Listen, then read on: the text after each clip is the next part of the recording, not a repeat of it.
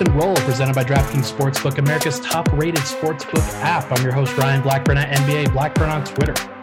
It is Monday night as I'm recording here, uh, joined by a very special guest, writer for Bleacher Reports, uh, one of my favorite writers to read, uh, kind of the national ideas, uh, bringing in the national perspective, both while also kind of focusing in on the Denver Nuggets as a an, an important team in the sphere of the NBA, which you don't necessarily see that all the time. Uh, it is also a co-host of the Hardwood Knocks podcast. It is Dan Favale. Uh, Dan, thank you so much for hopping on, man. Really appreciate it. Oh, no problem. Thank you so much for having me, Ryan. It's an honor to be here.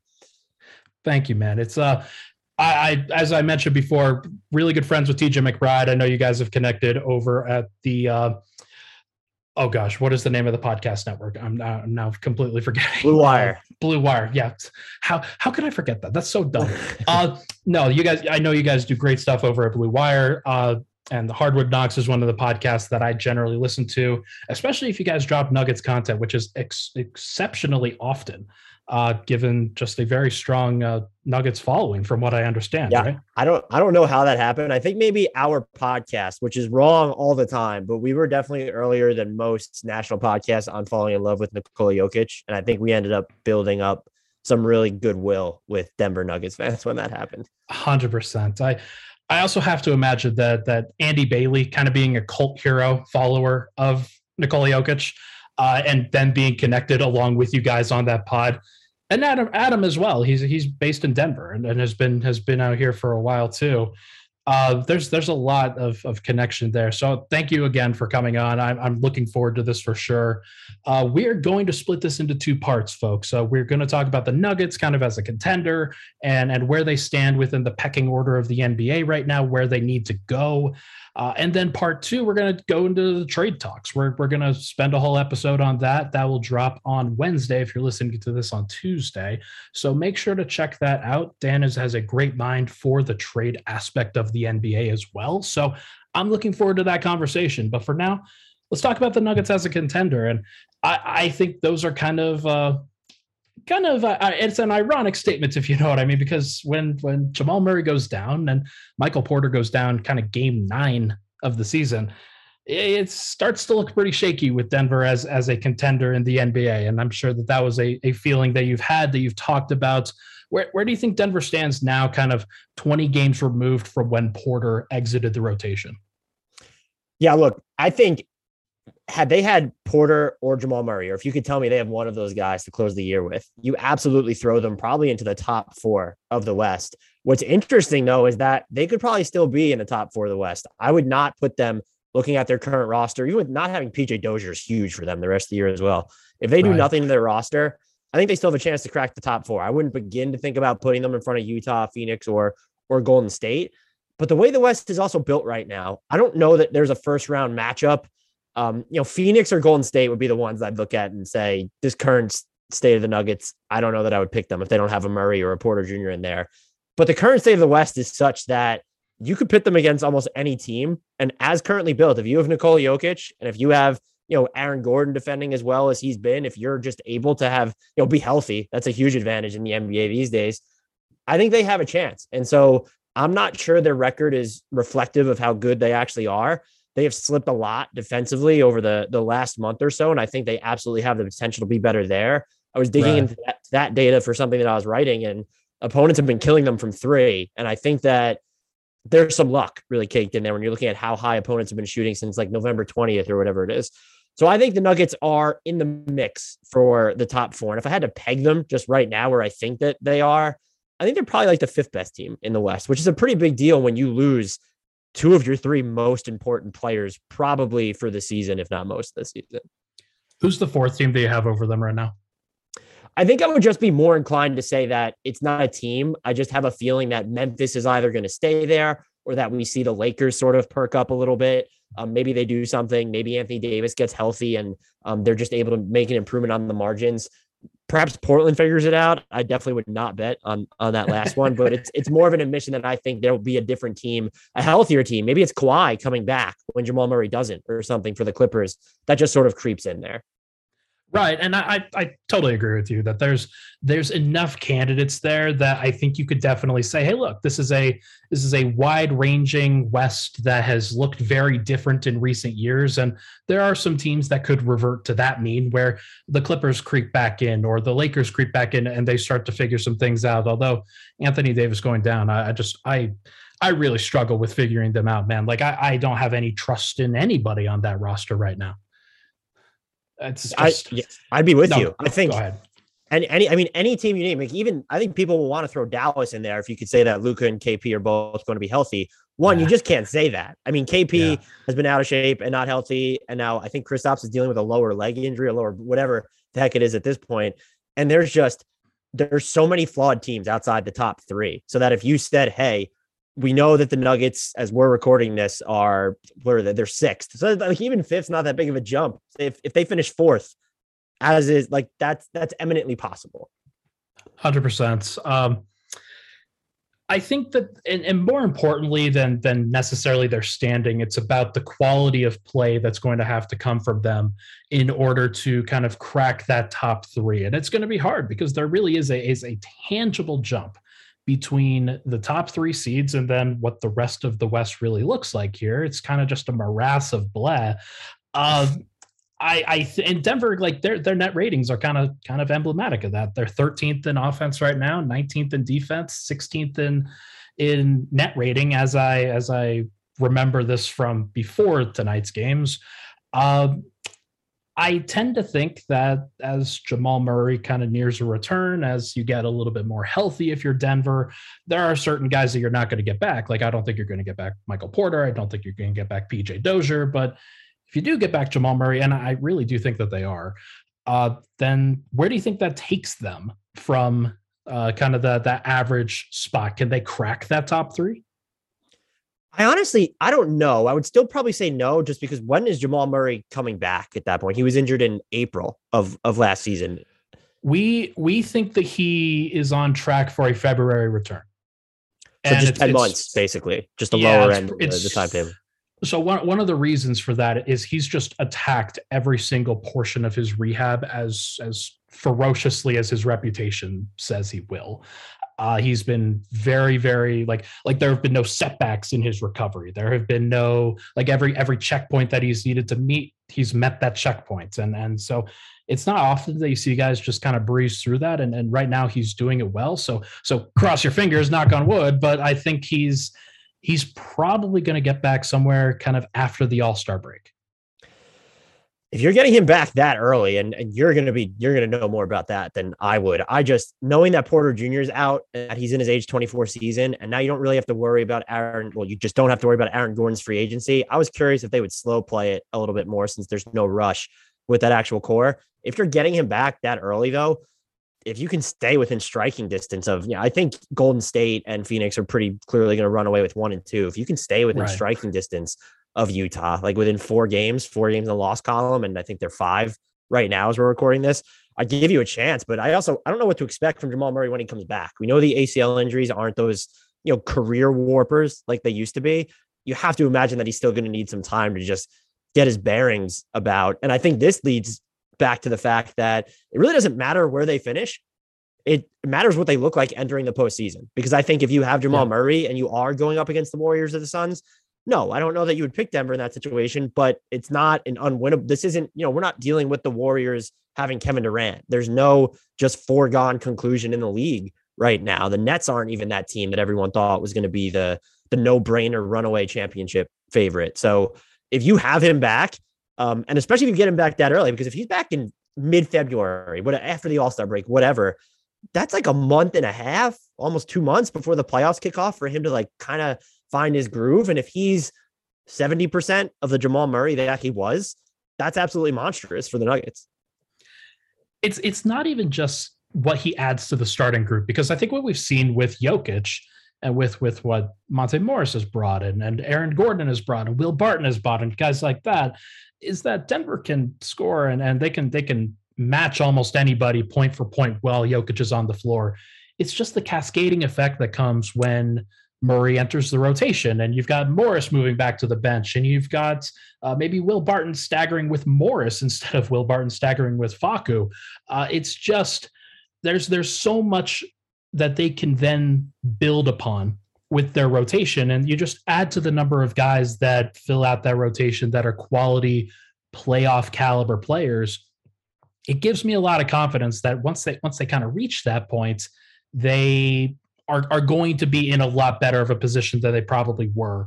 Uh, let me ask you this. Uh, putting aside Jamal Murray for a second, because it, it is such a question mark that it's just it's it's a hypothetical. It's it's a you don't you don't really know. Uh, Jeff Green, how much have you been able to watch what he's done with Denver starting units? Uh, to me, from from my perspective, it seems like he's replaced a lot of what Michael Porter has brought, not necessarily from a volume standpoint, but just from filling in as a role player. What do you think? I would agree with you. It's also this is semi-related. Just it's funny when you play with those lineups and you remove Jeff Green for JaMychal Green and just the net rating discrepancy in those two different versions uh, because their actual their preferred starting five at the moment is still killing people. But if you put JaMychal Green with those four instead of Jeff Green, the net rating plummets. Look, Michael Porter Jr. wasn't playing well, probably because he was dealing with his back stuff. And to have Jeff Green, who shot the ball so well from three lately, and like you said, it's not a volume thing, but it's someone who doesn't need the ball in his hands. If you can count on to stretch the floor, can count on to do some big man stuff though on the on the defensive end as well, but also some wing stuff. That's that ended up being I wouldn't even say a great signing for them, but when you just look at how the season has unfolded, almost mission critical for them. Yeah, a hundred percent. It's just I, where Denver would be without Jeff Green at this point. I, I have no idea because you're you're now playing Aaron Gordon at the three, and you can only be able to do that because one, you have Jokic, because that that's kind of just a cheat code of being able to build a normal front court. Uh, but two, Jeff Green has been able to play inside outside switch uh, roll to the rim, do a whole bunch of different stuff that uh, you you would like to see Michael Porter do when he comes back, while also kind of adding the the preternatural shooting. Uh, but they've become more wing oriented now with a with Aaron Gordon and Jeff Green versus Michael Porter and Paul Millsap last year. I do think that there is something to that from a just a playoff viability standpoint, where you're going up against a team like, let's say, the Phoenix Suns. If you've got Aaron Gordon and Jeff Green, versus Michael Porter, I think that there's a lot of I'll I'll get to this take when when when we wrap up with this particular segment, but I do think that there's there's a lot to be said about that transition from kind of an offensive to defensive mentality there. Yeah, it certainly helps. And Michael Porter Jr., I thought, at least before the season, improved a lot defensively. I think when you look at at least the stuff he was doing as a helper, Jeff Green is going to give you a lot more I think in certain matchups on the ball. And if you need him to go, because look, Aaron Gordon, since he's come over from Denver, um, it does seem like he defends so much at the point of attack, more so than someone his size or of ilk really should. And there are matchup that that has a trickle down effect because you need him to do that. You're going to need these like wing types to go up against bigger bodies, and you don't want Michael Porter Jr. is not that guy. He's just I don't know if he's strong enough. He's definitely never just been good defensively enough. I'm not saying Jeff Green is the answer, but he's certainly a better answer to those situations, those playoff uh, pressure cooker type of matchups one on one than Michael Porter Jr. would be. And so you absolutely would rather have a healthy Michael Porter Jr. because the ceiling on his offense is just so high. it's going to outdo anything Jeff Green does as a two way role player. But I think when you shorten your rotation, at least for Denver, and you're in a postseason setting, having Jeff Green play this well and having the Aaron Gordon, that sort of tandem, the, like the, the the archetype of that tandem, I think it does allow you to probably do more things and hang tougher against select contenders than maybe others would think. Yeah, I'm I'm very curious to see how they handle it. I'm very curious to see what it looks like against a team like Memphis versus a team like uh, Golden State. Like there, there's there's only so many players that you can actually play in a rotation against Golden State, and uh, I think Jeff Green's one of them. I think he's a guy that you you ideally would like as a a four five kind of guy who can switch and do a whole bunch of different things, kind of like what he did with Brooklyn last year. Uh, there's some stuff for that. Like I, I, do think that there's there's a lot of viability there.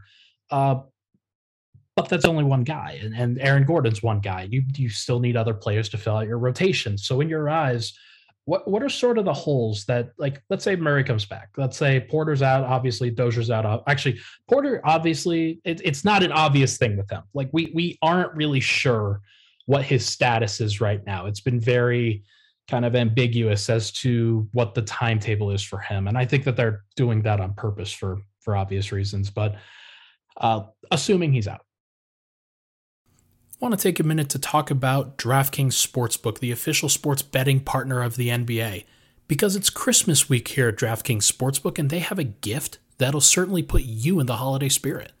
New customers can bet just $5 on any NBA team and win 150 in free bets if they're victorious. It's a great way to put some extra jingle in your pocket because DraftKings Sportsbook customers can also get in the Christmas spirit with the holiday free bet surprise where everyone will get a free bet up to $50 instantly as DraftKings gives away up to $10 million in free prizes overall. DraftKings, they are safe, secure, and reliable. You can deposit and withdraw your cash whenever you want. It is that easy. So make sure to go download DraftKings Sportsbook app now and use promo code MHS when you do, where you can bet just $5 on any NBA team win $150 in free bets. It is that simple with promo code MHS this Christmas week at DraftKings Sportsbook.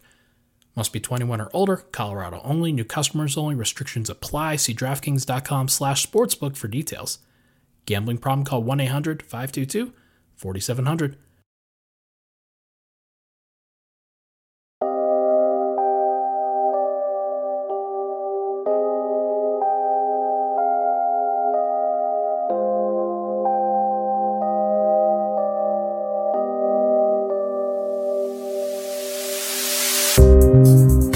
Some of uh, Denver's holes in your mind it, on their roster that if you're going to go up against some of these top teams, that you have to fill this spot, that you have to fill that spot, that you need X points from here or uh, steals from here? What do you think?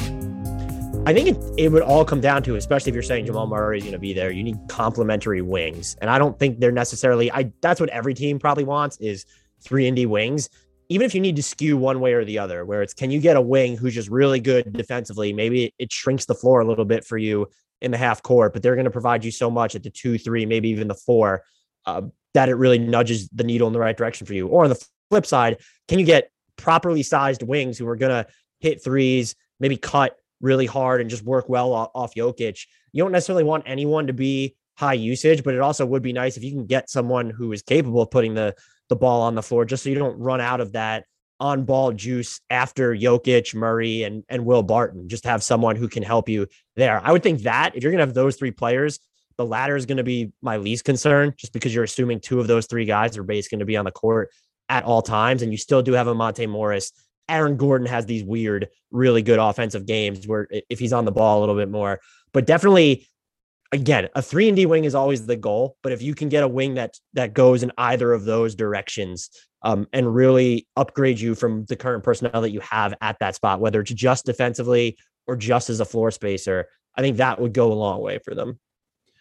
Something that's really stands out to me with Golden State's rotation in particular is is the depth of guys that they have that fill these different roles that have filled those roles for a while, like a, a Damion Lee or a Juan Toscano Anderson or guys Love like that, that guy, who kind of in case anyone's wondering. he's just he's so good he's he's so physical and and versatile and and does a lot of different things but they're they're completely different players but they fill kind of not the same position but uh, they they kind of mishmash kind of cross match between different skill sets that you need at any particular point in time uh, I think that that stands out and and I think that when when you're talking about Denver and from their perspective, they always skew offense. They're always going to skew on the offensive end uh, with their with their guys. And if you're thinking about their rotation from this perspective, um, I think that they have six guys right now that you can trust in a playoff setting. You've got Jamal Murray if he comes back, Monte Morris, Will Barton, Aaron Gordon, Jeff Green, and Nikola Jokic. Uh, that's three guards, two wings slash forwards, whatever you want to call them, and one big. Uh, I I, I kind of was very uh, stingy in terms of who I put into this rotation, and and I do think that there's one guy that you're probably going to want to talk about that may make an appearance in this rotation or, or may may make an appearance in uh, some other teams' rotation if, if teams are going to want to trade for him or ask for him in a in a potential sweetener for a deal. Uh, can you guess who I'm thinking of? I'm I'm hoping it's Bones Hyland. it, it is Bones Hyland. Uh, I'm probably going to write on him tomorrow because he is so fascinating as a player. I was doing some data work on him. He reminds me a lot statistically of Immanuel Quickley last year. Okay. And I think that, that he may have a larger ceiling than that because of his frame, because of what he can do kind of uh, with a six nine wingspan, with kind of the the cerebral nature that he gets to the rim and then play makes for others. But I think that's a guy that's kind of connecting the dots between your New York team and my Denver team. Like there there are some scenario or some similarities between those two, and I know a lot of people want Immanuel Quickley to play more. I will one say that without question, Busy Bones has a higher ceiling than Immanuel Quickley. When you look at whether it's in college or it hasn't happened as much in the league, but he's a contortionist around the rim. So it's not just the outside shooting. And it feels like at his peak, uh, Immanuel Quickley's game will still stall out a little bit before the rim, where he's going to need that floater to fall. Where Hyland, I think, can attack you from a bunch of different levels. And like you said, there, there's the wingspan element. Neither of those two project to be huge on defense, but I was surprised. Um, I thought Bones Hyland was going to be a worse passer when he came to the league too than this. After from what I did mm, watch of Me the too. Not his actual college games because I don't watch college basketball games. I can't do it, but of the college footage that I watched in preparation of the draft. So, you know, if if he cracks the rotation while Jamal if Jamal Murray's still in the rotation, that would have always been my concern. But I guess if you don't consider uh, Facu Campazzo playable in, in the playoffs, that would make sense. It's also sad. I agree with you as an aside, but it is sad that we're at the point where JaMychal Green is not included in that he can play in the playoffs. That just it hurts my soul a little bit.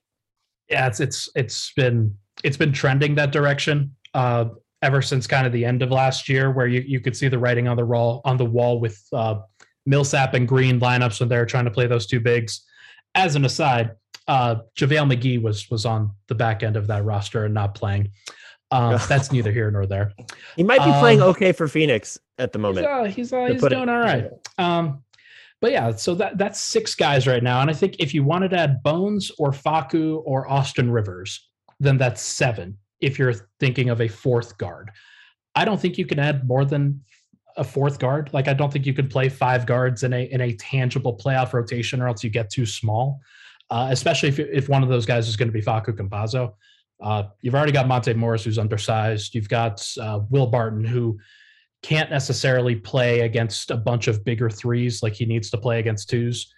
Uh, so it just creates a whole bunch of mismatches across the way. He's also like Bones Hyland, also kind of Jordan Clarkson for me out of the draft. Like that's somebody who I who I would have compared him to. But he's been much more than that. He really has been much more as a passer uh, yeah. at such a young age, and I'm I'm so excited for him and the efficiency that he's showing as a shooter right now. Uh, I don't know if I still have this pulled up, but I want to want to check it here real quick. Among rookies this year, only eight of them have a usage rate above 20%. Uh, Bones is one of them, and also 15 minutes per game. Uh, Bones is one of them, and he leads that group outside of Alperen Sengun in true shooting percentage. Like you've got Cade Cunningham, Jalen Suggs, Jalen Green, uh, Josh Giddey, Chris Duarte, Tre Mann. Like these are all these guards that were in this draft, and I know that they, Denver's been able to slow pay, so slow play Bones a little bit more uh, because he's a because they're they're trying to compete and some of these other teams aren't. But I just think he's going to be really good, and and maybe he's a guy that you fill into this playoff rotation, and that's how you get some of that extra offense kind of vacated from Michael Porter Jr.'s absence. Yeah, I mean, if he's going to shoot like he does, and you know, he's I was looking before, and he's only like five of eighteen on corner threes this year, and so his three point mm. clip is deceptively low. He shoots above thirty seven percent above the break. Uh, he's finishing above 60% at the rim. And like I said, just to give you that level, like those two levels of scoring in a playoff setting and to do it on or off the ball, um, just because he looks so comfortable, just really if it's just a couple dribbles taking a shot or just catching and firing, that's monstrous for for Denver's offense. And um, it is you name off all those guards, and it's like you get into a situation where if you don't make any changes to this roster, you probably need Will Barton's the the clear choice, but is Austin Rivers going to need to defend threes at some point? And that I think is where you get into some of the biggest issues with their their roster from a postseason perspective. It's one of the reasons why PJ Dozier being out is just so massive because he's the guy that you you use as a like if you if you're trading somebody like Will Barton, for example, like you you move him for help at a different position. But you've also got PJ Dozier in your back pocket as somebody that kind of switches up and down the lineup, as somebody who kind of connects everything together. And uh, it's, it's just been painful for Denver. So, uh, okay. So that's enough of that. Uh, is there any, like, uh, let me, let me just mention some of the other guys, by the way, on this roster. Davon Reed, hardship exception guy. Like, he's probably not going to play. Like, like let's let's be honest. He's he's not on a full time roster spot. I can't count him until he is. Look, let's not rule anything out with the way that COVID is just ripping through the league right now. Yeah. So. there's there's that's a that's a terrible thought right there and it is true but like i i also do like davon reed like I, I think that he's a Jokic ball player somebody who understands his role and gives the ball to Jokic and that's kind of just how everybody should be doing it um zeke Nnaji, more of a forward slash big than than really a wing. Uh, not necessarily going to be switching out onto all those guys, but interestingly, uh, NBA.com their their defensive isolation numbers have him as Denver's best isolation defender, which not really surprised uh, based off of watching him. He's really really good. Um, but I don't think like the the big one here, other than the wings, is that I don't think you can count on JaMychal Green like we're talking about uh, him not being able to play for Denver. And like after they they re-signed him, they gave him a raise this offseason, gave him another player option on top of what he had. Uh, it it just has really, really backfired up to this point, and they just haven't been able to run functional offense. That was definitely a he trash talked the Clippers tax, I think that they paid because he came home from the Clippers and was like, Denver just had all these good vibes and LA didn't. And it feels like Denver had to pay a little bit of a tax for that. Man, it's just uh, they they probably got the wrong uh, Clippers forward this last offseason, and they probably should have gone after Nicolas Batum. That seems like a that seems like yeah. it could have been an oversight. You're a Hornets fan. it's working out for you right now, but that that dude was a zero on near max money for a couple of years, and I'll give him credit. When they stopped playing him, he was still, you know, his demeanor was was good.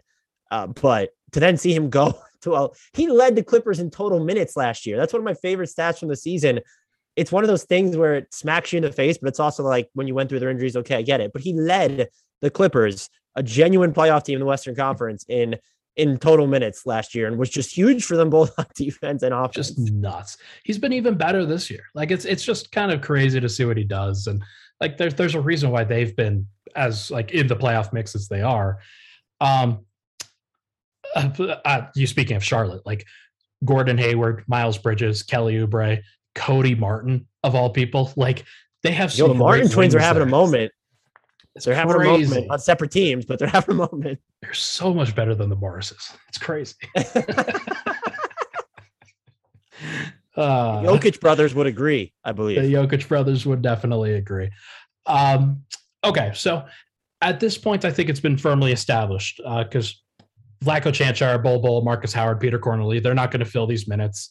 Zeke Nnaji might uh, but I have concerns about whether they're willing to play him in those situations. Uh, JaMychal Green, they're going to play until like he's grounded to dust. That's that's just kind of like Michael Malone loves. He really, really loves him, and like Nikola Jokic loves him, and that's one of the reasons too. But I just think that they need more. They need more explosiveness. They mean they need more pop from that position, and whether that's actually pick and pop shooting or if it's just like athleticism at the rim on both ends of the floor. Like I don't care. Like they they've just got to get somebody who like if he's going to be a pick and pop big, you got to shoot threes. You got to be able to hit them. So, um, you need a wing, play strong defense. You need a big that protects the rim. Anything else that I'm missing here? No, I don't think you are. I mean, if you don't know, think that Jamal Murray's coming back, like you said, you you need, I guess maybe let's call like the someone who's not more experienced version of Bones Hyland. Uh, those guys just cost too much, and I think in Denver's situation, I don't know how aggressive you should be to try and fill any of these holes of the the deadline. But like you said, if they they seem to be banking on Jamal Murray coming back, I would think that those that you outlined are the only needs that that they really have.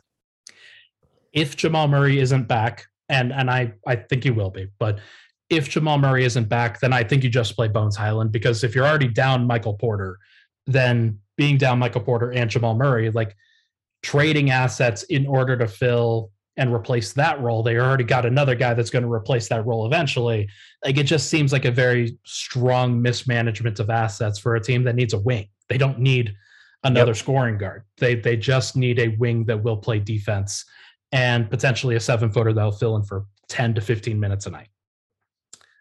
Um, yeah, you you would definitely want to think. I think what you alluded to is what happens beyond this season too, because it's you want whoever you acquire to be a fit for next season, whether they're under contract or not. And if you go the we need a Jamal Murray replacement route or, you know, poor man's facsimile of Jamal Murray, that's not someone you're going to bring back or need to have long term.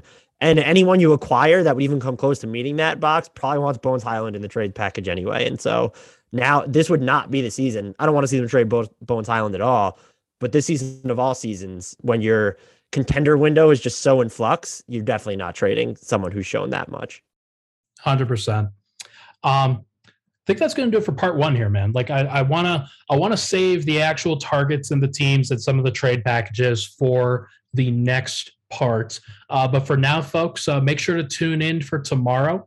Uh, we're doing this, and I'm doing it like this because this uh, because this holiday season has just been killer, and because the Denver Nuggets somehow got five days off, and so I'm trying to stretch out this content as much as I can. So we are just going to to have this good time. Uh, but everybody, you'll be able to check out. Make sure to follow Dan Favale at Dan Favale on Twitter, and make sure to check out the Pickaxe and Roll podcast for tomorrow's episode. Thank you so much. Talk to you guys tomorrow.